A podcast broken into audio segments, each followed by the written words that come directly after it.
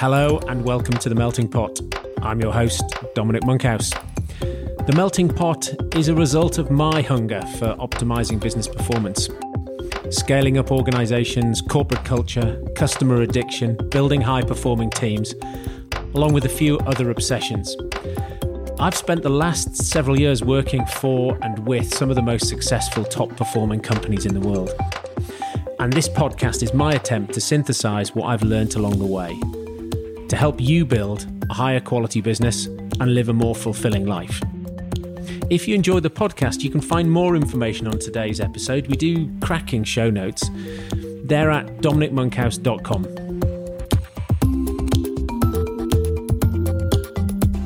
Hello and welcome to The Melting Pot. Today I'm chatting to Brendan Hall. Brendan is a public speaker and a coach and an author. He deals often with leadership teams in multinational organizations, helping them confront massive change. And he talks to me today about how he came up with his framework and how he developed his own personal key learnings. He was a skipper on the Clipper Round the World Yacht Race in two thousand nine ten, and he didn't get to pick his crew. His crew are given to him, but in fact, it's his crew that wins the race. So what did he learn? What did he do? How did he facilitate that team from being the same as everybody else in the race to the team that won the race? And he suffered basically a mutiny early on. Um, his team met without him while he was in his bunk, and they gave him some really direct feedback about what he was going to have to change personally if he wanted to win the race. So we talk about that. Fantastic conversation. I'm sure you will enjoy it as much as I did. I'm Brendan Hall. I'm a, a leadership keynote speaker, and my claim to fame, I guess, is that in two thousand nine ten, I was the winning skipper of the Clipper Round the World Yacht Race, who um, I'm sure some of you, you know, know of. Fantastic. Thank you very much for coming on today. So what do you have to do to be a skipper on the Clipper race? I mean, let alone win it, but what do you have to do to even be at the start line? I mean, you've got to be a pretty good sailor. So the, uh, the, the whole idea is that it's a race for non-professional sailors. The crew, so anyone can sign up for it. And it's sort of the same with the skippers, meaning that they, they're not recruiting, you know, Olympic level sailing talent. They recruit from a pool of you know, very experienced, skilled sailing instructors who sort of understand what it takes to take people who don't have a huge amount of knowledge already and give them the skills that they need to be, firstly, safe, and then secondly, high-performing. Um, so, yeah, I remember I, I was one of one hundred sixty applicants for this race, you know, and serious people. I'd worked for the company for a little while, so actually I was an internal applicant. They knew of me. I'd worked my way up from being a, a, a second mate to a first mate and then a, a skipper in their training program. I'll never forget the day. And, and over the course of a, a number of sailing trials, they whittled down these one hundred sixty to the final ten. There's ten jobs, ten boats in this race, and ten skippers, one on each. And the, the day that we were announced, so there was this, they sort of put the notice board up with these ten names. And, you know, uh, everyone was on tenterhooks. I didn't sleep at night the night before. You know, was I going to get this, my dream job, this thing I've been aspiring towards my, you know, last few years? And um, my name was on the list. The race director at the time, who, who'd become a friend, he told me that I was the tenth out of the ten selected. Thanks, thanks very much. And then the ten of us all get together in this in this room, and I, I got to tell you, like it was at that moment, you know, and I was a competitive person. I was in it, so around the world yacht race, I want to win. But suddenly, I kind of shrunk in that moment, and I'll, I'll be honest with you, that that imposter syndrome sort of set in because the nine my nine rivals were older and far more experienced in relative terms. You know, we're all very experienced, but suddenly my dream of kind of winning this round the world race suddenly seemed a lot, a hell of a lot harder. And I knew I just, based on skill and experience, I wasn't going to be able to outsail these far more experienced skippers than me. But actually, the, the more we got talking, the more the conversation flowed, the more I realized we were sort of using a slightly different vocabulary. I think a lot of them were talking, they're talking about their crews. You know, each of us had a crew of about forty-four people, forty-four, forty-five, of whom twenty would be on the boat at any one time. So because when people sign up to do this race, they can either do the full round the world trip or just a smaller section of it. So they were talking about their crew as sort of being this necessarily present labor force. They were there to perform a function. Obviously, I have to keep them safe. That's my job as a leader. But kind of, I have the knowledge and skills. They don't. My job is to to train them to a safe level and kind of make sure they don't screw up too badly. Because that's kind of what we expect of them, you know, and, and it's a dangerous environment, and obviously all, all care and attention there. But they're there to do what, what I tell them. And, I, you know, I was, from all the research I'd done, I think I was the, probably the best prepared out of all the ten skippers pre-race, or pre-selection at least. I was talking about, you know, we've got to create this environment of autonomy and empowerment, and talking about the crew as these sort of empowered agents who you had to align and get buy-in. I was sort of just using this different vocabulary. And I, rem- I remember that being a sort of vivid memory from that that one meeting. And again, I sort of shrunk again, and I felt like an outlier in a second way. So I was the youngest, least experienced, and I sort of had this very different approach. And I left that room sort of with this real sense of only time is going to tell which one of these two approaches is going to yield results. And so had you had you been on, because you said you'd been uh, first mate and so on, so you you had sailed the Clipper race before? No, I hadn't. So I hadn't skipped the race before, but they've, they've got this large training base and apparatus down in Portsmouth. You've got to get the forty-five people so they're safe on a boat, and the first time they see it is not going round Cape Horn. Exactly. So this this all happens before they're divided out into teams. There's just a pool of four hundred fifty people every two years that have to be trained. So, you know, quite a high level. So I was part of the, the team there that delivered that training. But no, I hadn't set off. I hadn't done a leg of the race before. So that was my experience beforehand. I had done lots of ocean sailing before that, though. What got you into sailing in the first place? Family, family of sailors, family of pirates. Do you know, Dom, I'd love I'd love to tell you the story that, like, I was a child, you know, I had salt in our blood and it grew up on dinghies and all the rest. It, for me, it was an absolutely career-driven choice. So I uh, I left school. I, I did a couple of years in the in the forces. Saw some great leadership there and some not-so-great leadership. Anyway, I, I left that and then uh, went to work in I T help desk support with the headset on in a strip-lit grey office, in the days of dial-up internet, asking people have they turned it off and on again. It was the abattoir of the human soul. I just went, I can't do this. I just started looking for any other career. I was looking at like ski instructor, mountain guide, you know, just something that was outdoors, a bit adventurous, working with my hands. Uh, and actually I settled on sailing because unlike a lot of those other gigs, which are sort of seasonal type things, sailing's got this really clear kind of career progression. You can get these qualifications, as, as you know, sort of build up and, and you can have a, a much longer career in it. So yeah, it was it was driven entirely by that. So it was a, a, a my second career abruptly ended and I was on to my third one, which is when I moved over to the U K. I went to the um, United Kingdom Sailing Academy and uh, yeah, on the Zero to Hero course, came out of that with my little Yachtmaster ticket and out into the industry. U K S A in cows. Yeah.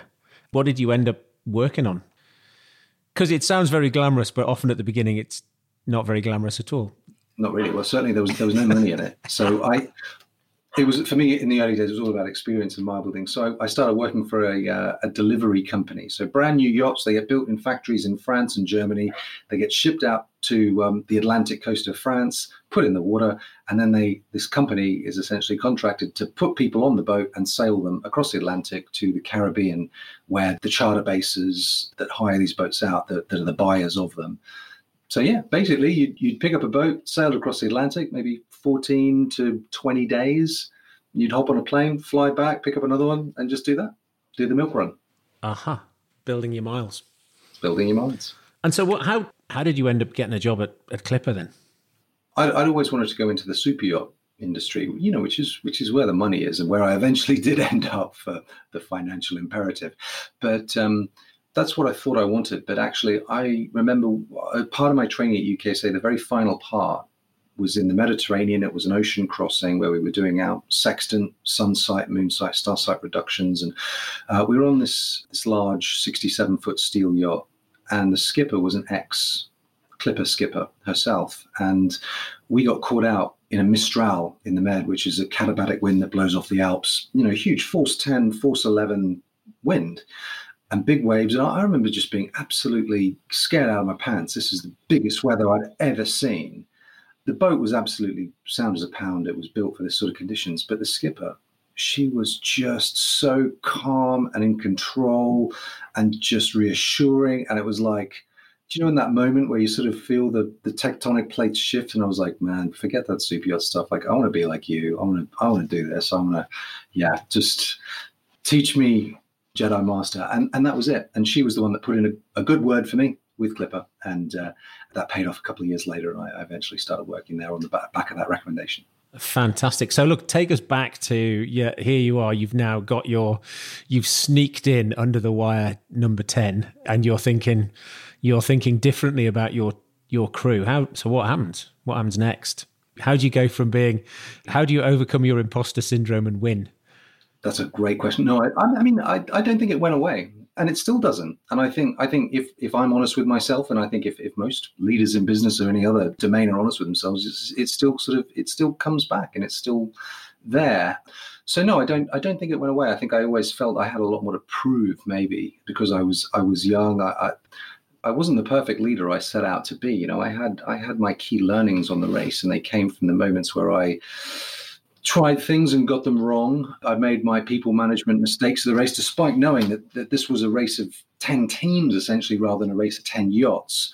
So before the race, we had this, uh, I had my forty-four people, I, they'd been assigned.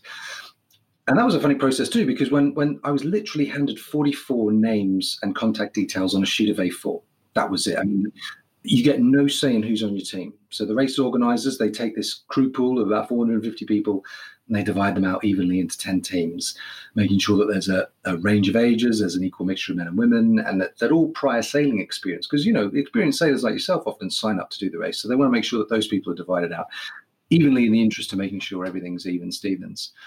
So when I, uh, I first got allocated my team, yeah, it dawned on me pretty quick that they wanted very different things out of this race. Um, um, oh, yeah. Well, I mean, because you're not dealing with Olympic athletes at the top of their physical and mental game who are there to win. You're dealing with people who've signed up and paid a lot of money for experience, one that's been very skillfully marketed to them as this life-changing, life-defining thing. So it's hugely invested. I sent them out a survey, my forty-four, and the answers I got back just blew me away. I, and I remember this vividly. There was one guy, one of my crew, who signed, who who had signed up. He was one of my round the worlders, and he only answered one of the questions. And he said, "I'm here to win. Second place is the first loser." Yeah, exactly. And he was on, so I was stuck with him for ten months. Brilliant. To someone else, right at the other end of the spectrum, she she replied much much later, and after this reading this War and Peace-esque, I mean, incredibly detailed, well-written life story of an email, she cut to the chase and said she was on the race to try and meet a husband.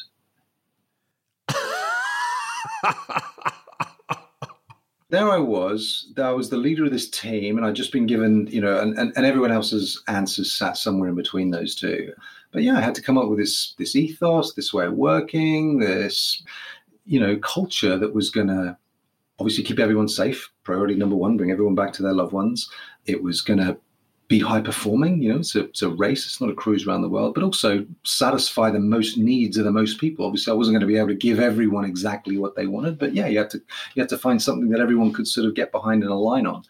And that was, you know, that was one of the biggest challenges and most important tasks of all of the skippers. And I think I was possibly the the one that really saw that and really understood that, whereas the others sort of thought the culture would emerge organically. I just think that is fascinating, because the lesson for that from anybody with a team, I mean, I, I sit down with clients and I say, you know, with executive C E Os and their executive teams, and it's, you know, where are we going? And they don't know where they're going. And what are our expectations for the journey? They haven't thought about that. And so, you know, here you've got a really clear journey, and it's like, what are your objectives for the journey? And then, like, if we can all get some of the people, some of the things that they want, everyone will be. Because what happens is, it's when people's expectations are out of sync. You know, one guy thinks everyone's like him, so he thinks everybody wants to win. And one lady on your team just wants a husband. Couldn't give a bugger about winning. I mean, unless unless people know that where they're coming from, they're, they're just going to fall out. And I think it's funny that some of the other skippers just didn't see that as a thing that they needed to worry about. Well, exactly. And I think, I think, like you say, that the scope for conflict when you get twenty personalities, each one bringing their own childhood, their own baggage, everything, all the programming of their life together on this yacht, I put them under big pressure in this, you know, real sardine tin. You can imagine the scope for conflict. So at least being able to eliminate the why are we all here? What do we all want out of it? And I think everyone came into, everyone knew that maybe they weren't going to get exactly what they wanted, but they they had to be flexible. There's there's twenty people on a team. Did you share that output with the team, or was that, did you get them to share that with each other in some way?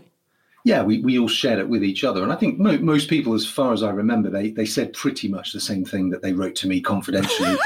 Okay, yeah, yeah, yeah. In the email, which was very good. But yeah, we, we made it a real thing. So we had a lot of strategy sort of planning sessions before the race where we talked a lot about this sort of stuff and how we were going to manage conflict, what their expectations of me should be, what they needed from me. Um And yeah, and it, it's interesting because you you are right. And there were a lot of people who who winning was just not on their agenda. It was about a catalyst for some change in their life. It was a big adventure they'd always wanted to do. But by the end of the race, and this may come across as cynical, but I've, I've never met someone who doesn't like winning.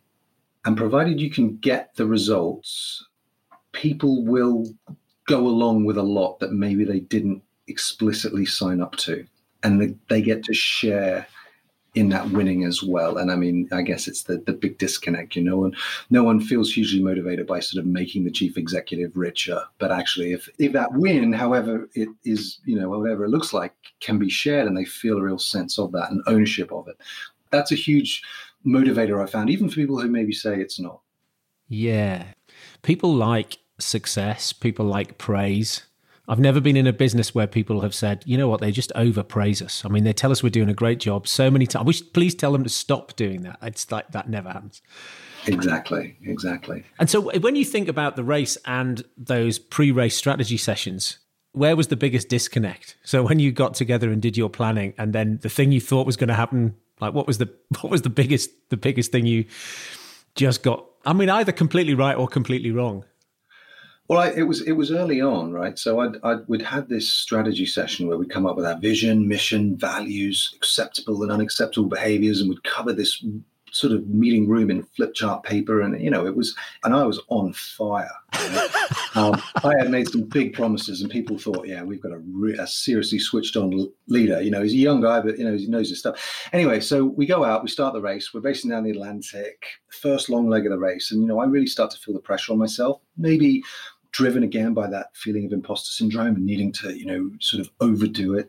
But I, I committed our first, my first big, I guess, people management mistake of the race, which is where I, I stopped focusing on the, I guess, the process and doing everything to a, an incredibly high level and, and trusting that if we do that and we lay the groundwork and we do the training and I, you know, this is a marathon, not a sprint, a sprint, I became too fixated on the short-term performance. So the way it worked out there on the race, every six hours, we would get an email sent to the boat, which would give us our position relative to the other nine in the fleet. So we could tell every six hours whether we'd gained miles, lost miles, and how we were doing relative to the others. And I became too emotionally invested in in this position report. So if we, we had a good one, I'd be really jubilant, very generous with my praise, wanted to see people rewarded, you know, and, and it was great. And, and then if we had a bad one, that mood would just be crashed into the ground and I dragged the whole team with me. And I kind of didn't see this. This behavior was in my blind spot. And, and yeah, it carried on for, you know, a couple of weeks really. And and it was destroying morale. But again, if you'd, if someone had stuck a microphone under my mouth and said, what type of leader are you being right now? I would have said, well, I'm being a passionate leader who knows what we're we're capable of and how we should be performing, and when we're not meeting that high standard we expect of ourselves, you know, and da da da da da. But I, I didn't see the kind of human cost behind me. I was just so fixated on the numbers. I guess, you know, the, the analogy to business would be the quarterly report, right? Yeah. And what what brought that into focus then? So the team, right? They um, a mutiny. As close as you can get to it, really, without chucking me overboard. No, right. So they got together in the middle of the night. Without me. Yeah, I was on one of my one of my off watch sort of sleep periods, and they, they all got together on the deck of this boat and sort of in hushed tones, just by the light of their head torches, you know, they talked about this behavior and this skipper who was, you know, taking them on this roller coaster ride, how it was affecting their morale. You know, we got to deal with this for ten bloody months. This experience we've all kind of paid a good amount of money for. It's all, you know, this isn't what we signed up for. And anyway, so one of my crew, who was an H R director in her, you know, life is short. She uh, she volunteered to uh, to be the one to sort of bring it to my bring it to my attention. Give you an appraisal. Yeah, yeah, yeah. So the next day, right, we, and we just had a bad position report, so I was I was kind of not in a great place. And this person comes up and says, Brendan, we need to have a chat. We've had a meeting without you, and we've been, uh, uh, whoa, whoa, whoa, okay, what? And so she tells me about it and what they discussed and all the rest. And I tell you, I, I went to my bunk after that meeting, and I was just, I was hit with disappointment and shame, like a cannonball to the stomach. Yeah, I, I mean, I, I knew I was absolutely caught out, totally banged to rights. As soon as she said it, I was like, I totally see why you're saying this. And, I, you know, a real penny drop moment for me. And uh, yeah, so I had to change things, you know, and, and that's the thing about being out there uh, on a yacht in the middle of the ocean as opposed to in a business maybe where at least you can go home, decompress, drink some wine, talk to a sympathetic ear or a coach or mentor. Out there, you know, you're on your own. You've got to, you've got to turn things around. You've got to do it quick. I had to sort of, I, I say, I rearranged the furniture in my in my mind. I had to put, when I, I was laying in my bunk, I went, right, I'm going to put my boots back down on the deck. Like, I've got to, something's got to change, which which is hard, right? So I, but what I did is I pulled out a marker pen, this sort of permanent marker, and I wrote on the bulkhead just above my bunk, so I'd see it every time I lay down, my head hit the pillow. I wrote, your mood equals their mood. That's one of the key pieces of feedback they gave me was, you know, when you're, when you're up, it brings us up. When you're down, it brings you down. It, it sort of made me aware of this, this big shadow that a leader casts. And they, they don't think they do. But the analogy they said, it's like you, you're holding the remote control to our mood and our confidence. And I, I didn't realize the power that I had over them just by my position of authority, I suppose. So so bringing that into into the light, out of the blind spot, was, was a key learning for me. And uh, I did end up having to go and stand in front of them and, and eat a cement mixer full of humble pie. But, you know, we turned things around. They they understood, you know, we're, we're all we're all on a journey. We're all learning our lessons. And but that was it. You know, understanding that mood shadow that a leader casts over the team was was huge. And I, I had a I had a few instances where I, I reverted to type later on in the race, but they were pretty quick to kind of bring me back into the back into line. And, and it was a behavior that I said, I want you to keep me accountable to. Yeah. C E O, Chief Energy Officer. Yeah, totally. Yeah. So how did you then go from there to winning?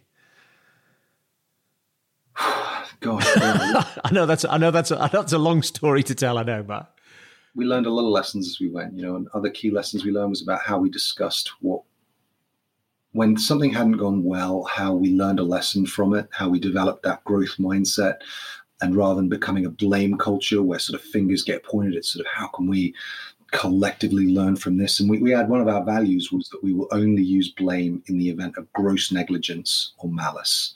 Everything else is a learning experience. So by sort of putting that, and, you know, really in bold caps, putting that up on the wall, it just allowed everyone to sort of speak up and talk straight. Everyone offered ideas. No one had to worry about status managing or, you know, seeming they're asking a silly question. Right? I mean, it's the smallest thing, right? But but just having that front and center, that that everyone's voice will be heard and no one's going to get blamed for mistakes, I suppose, um, and problems. It's not to say you shrug off poor performance indefinitely, you know, but it just allowed people to sort of bring bring their whole selves.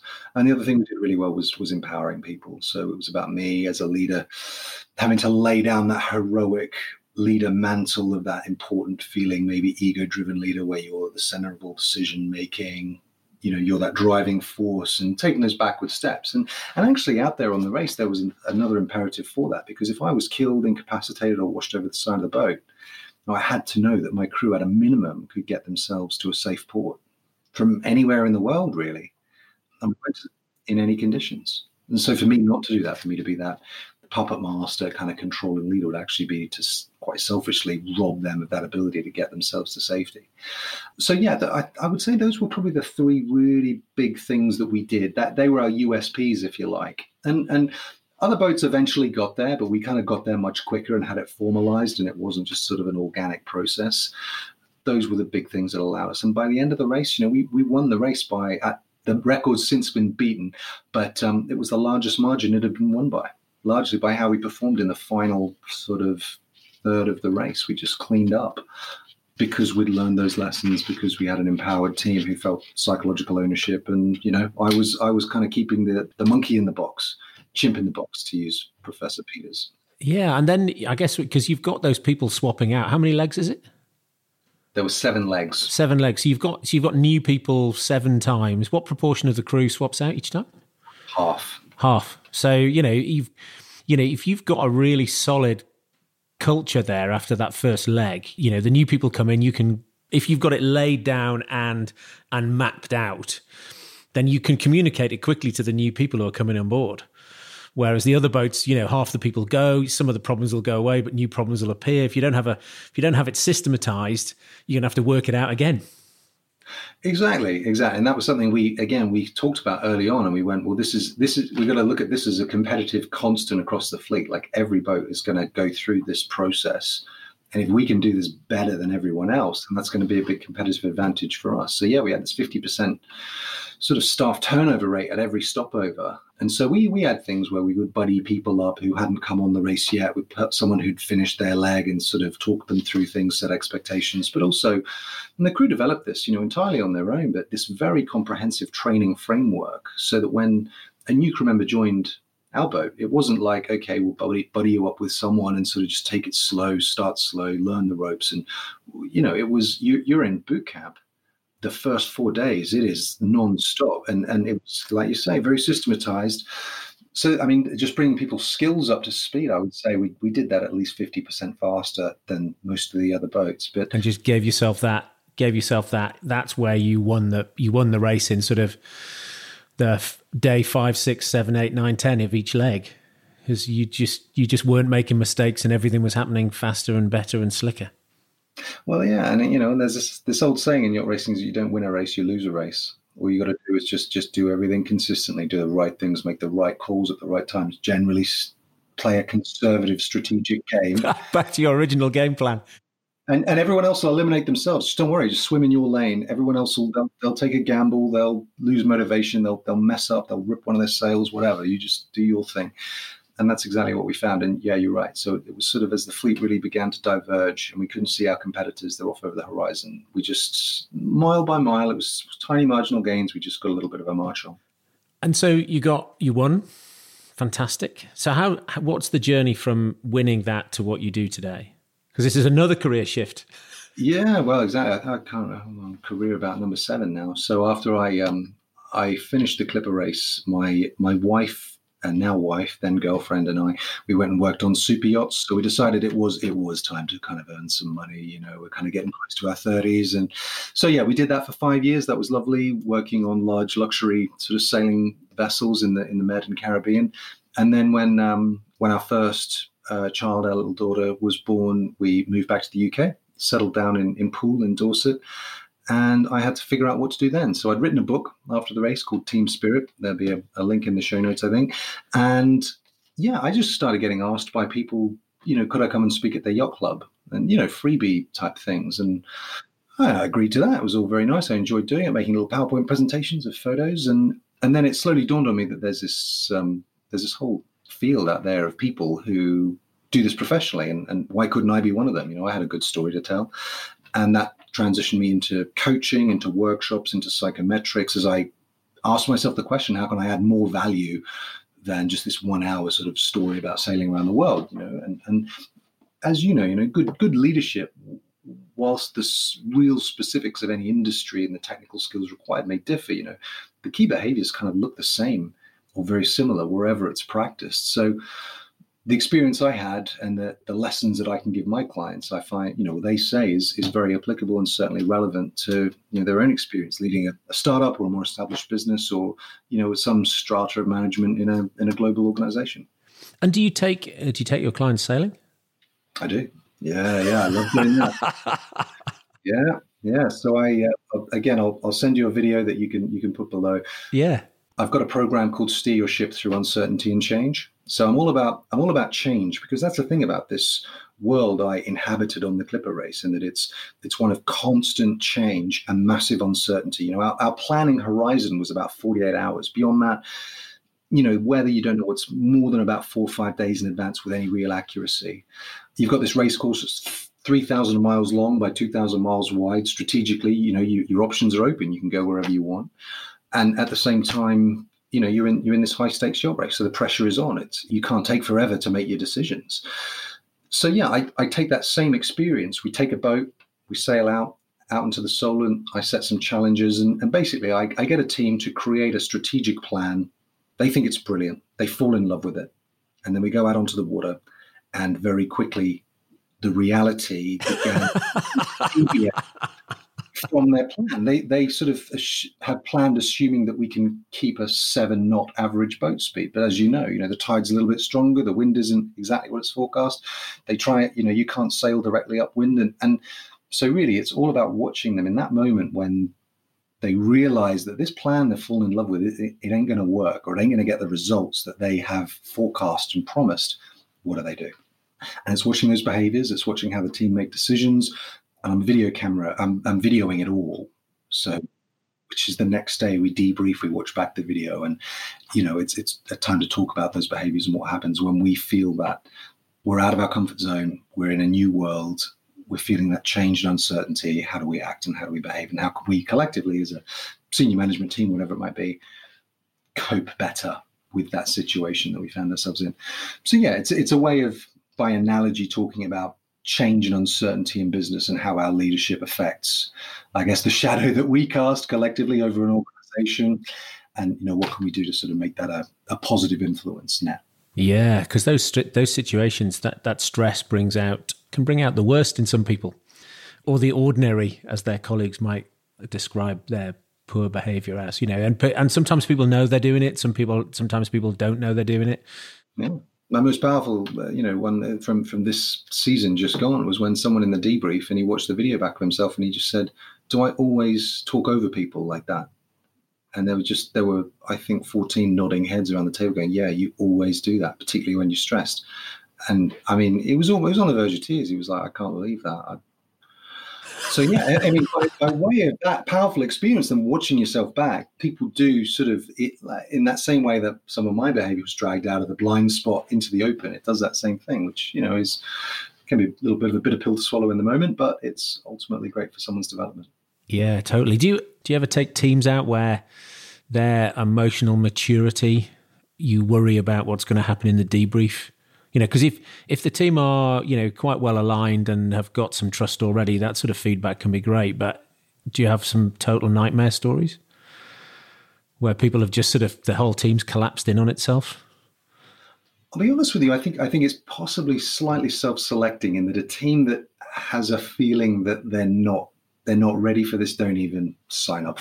Yeah. So no, I've, I've never had that experience where it, it all, you know, people storm out the room or, or anything. I, the reason I was th- I was thinking back to my first job out of uni, where I did I did I was a graduate trainee at Marks and Spencer, and they took to store teams and they sent them to the uh, the Lake District, and we did outward bound stuff for seventy-two hours, and you know some of it was sort of sleep deprivation stuff, and and what would happen is if you had a really good team, it bonded the team, but where you had where the manager only had authority as a result of title, those teams would just fall to pieces, because in fact he was totally rubbish at building a raft. And so he just had no, you know once you took him out of the context of the store and he no longer had leadership authority, those teams would come back in a worse place than before before they went. Um, so I think they pulled they pulled the program shortly after that. But those teams that weren't self-selecting, they were being sent. So yeah, very different. So now you work with, who's your target, who's your ideal sort of client?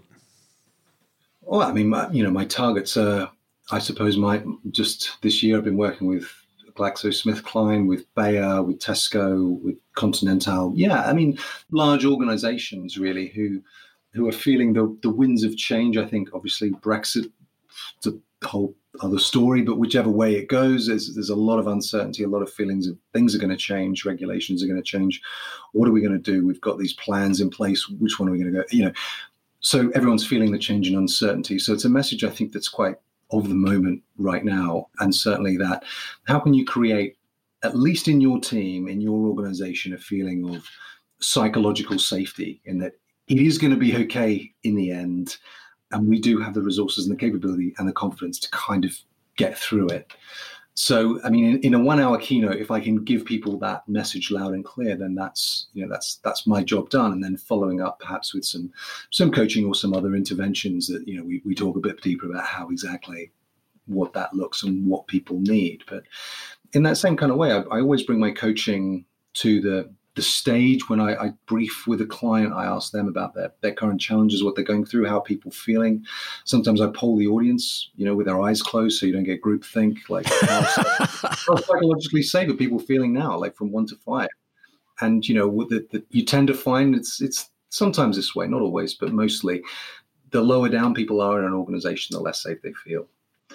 You know, so...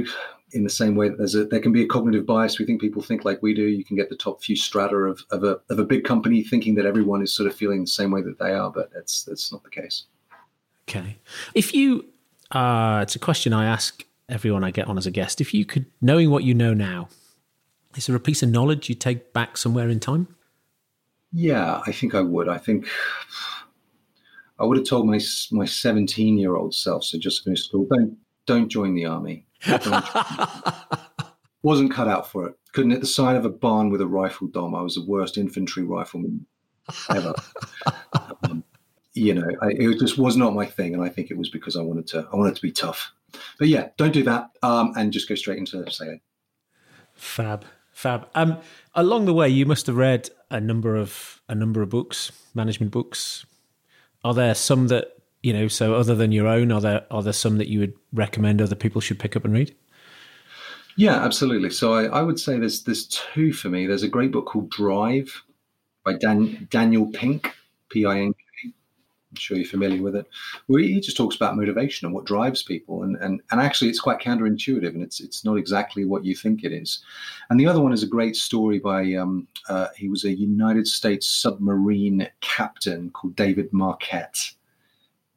That's M A R Q U E T. And he wrote a book called Turn the Ship Around, taking a team that wasn't working so well and, and turning the ship around and, and making it, you know, a very high-performing team, and what he did. Yeah, I can, I can see how that links with what you said there about earlier on. Well, those two, actually both those books link with the way in which you describe the autonomy, you know, that the thing in Drive. But, and also, you know, that's one of the things that uh, David does in, on the submarine, isn't it? It's that gets people to make the decisions themselves rather than waiting for the captain to tell them what to do. Yeah, fantastic. They were both very, very influential on the way I sort of put my campaign together. Ah, fantastic. It's been absolutely brilliant having you on today. Thank you very much indeed. My pleasure. Thank you very much, Dom. You know, and uh, and all the best to, to all the sailors out there, and I uh, hope everyone has a great Christmas.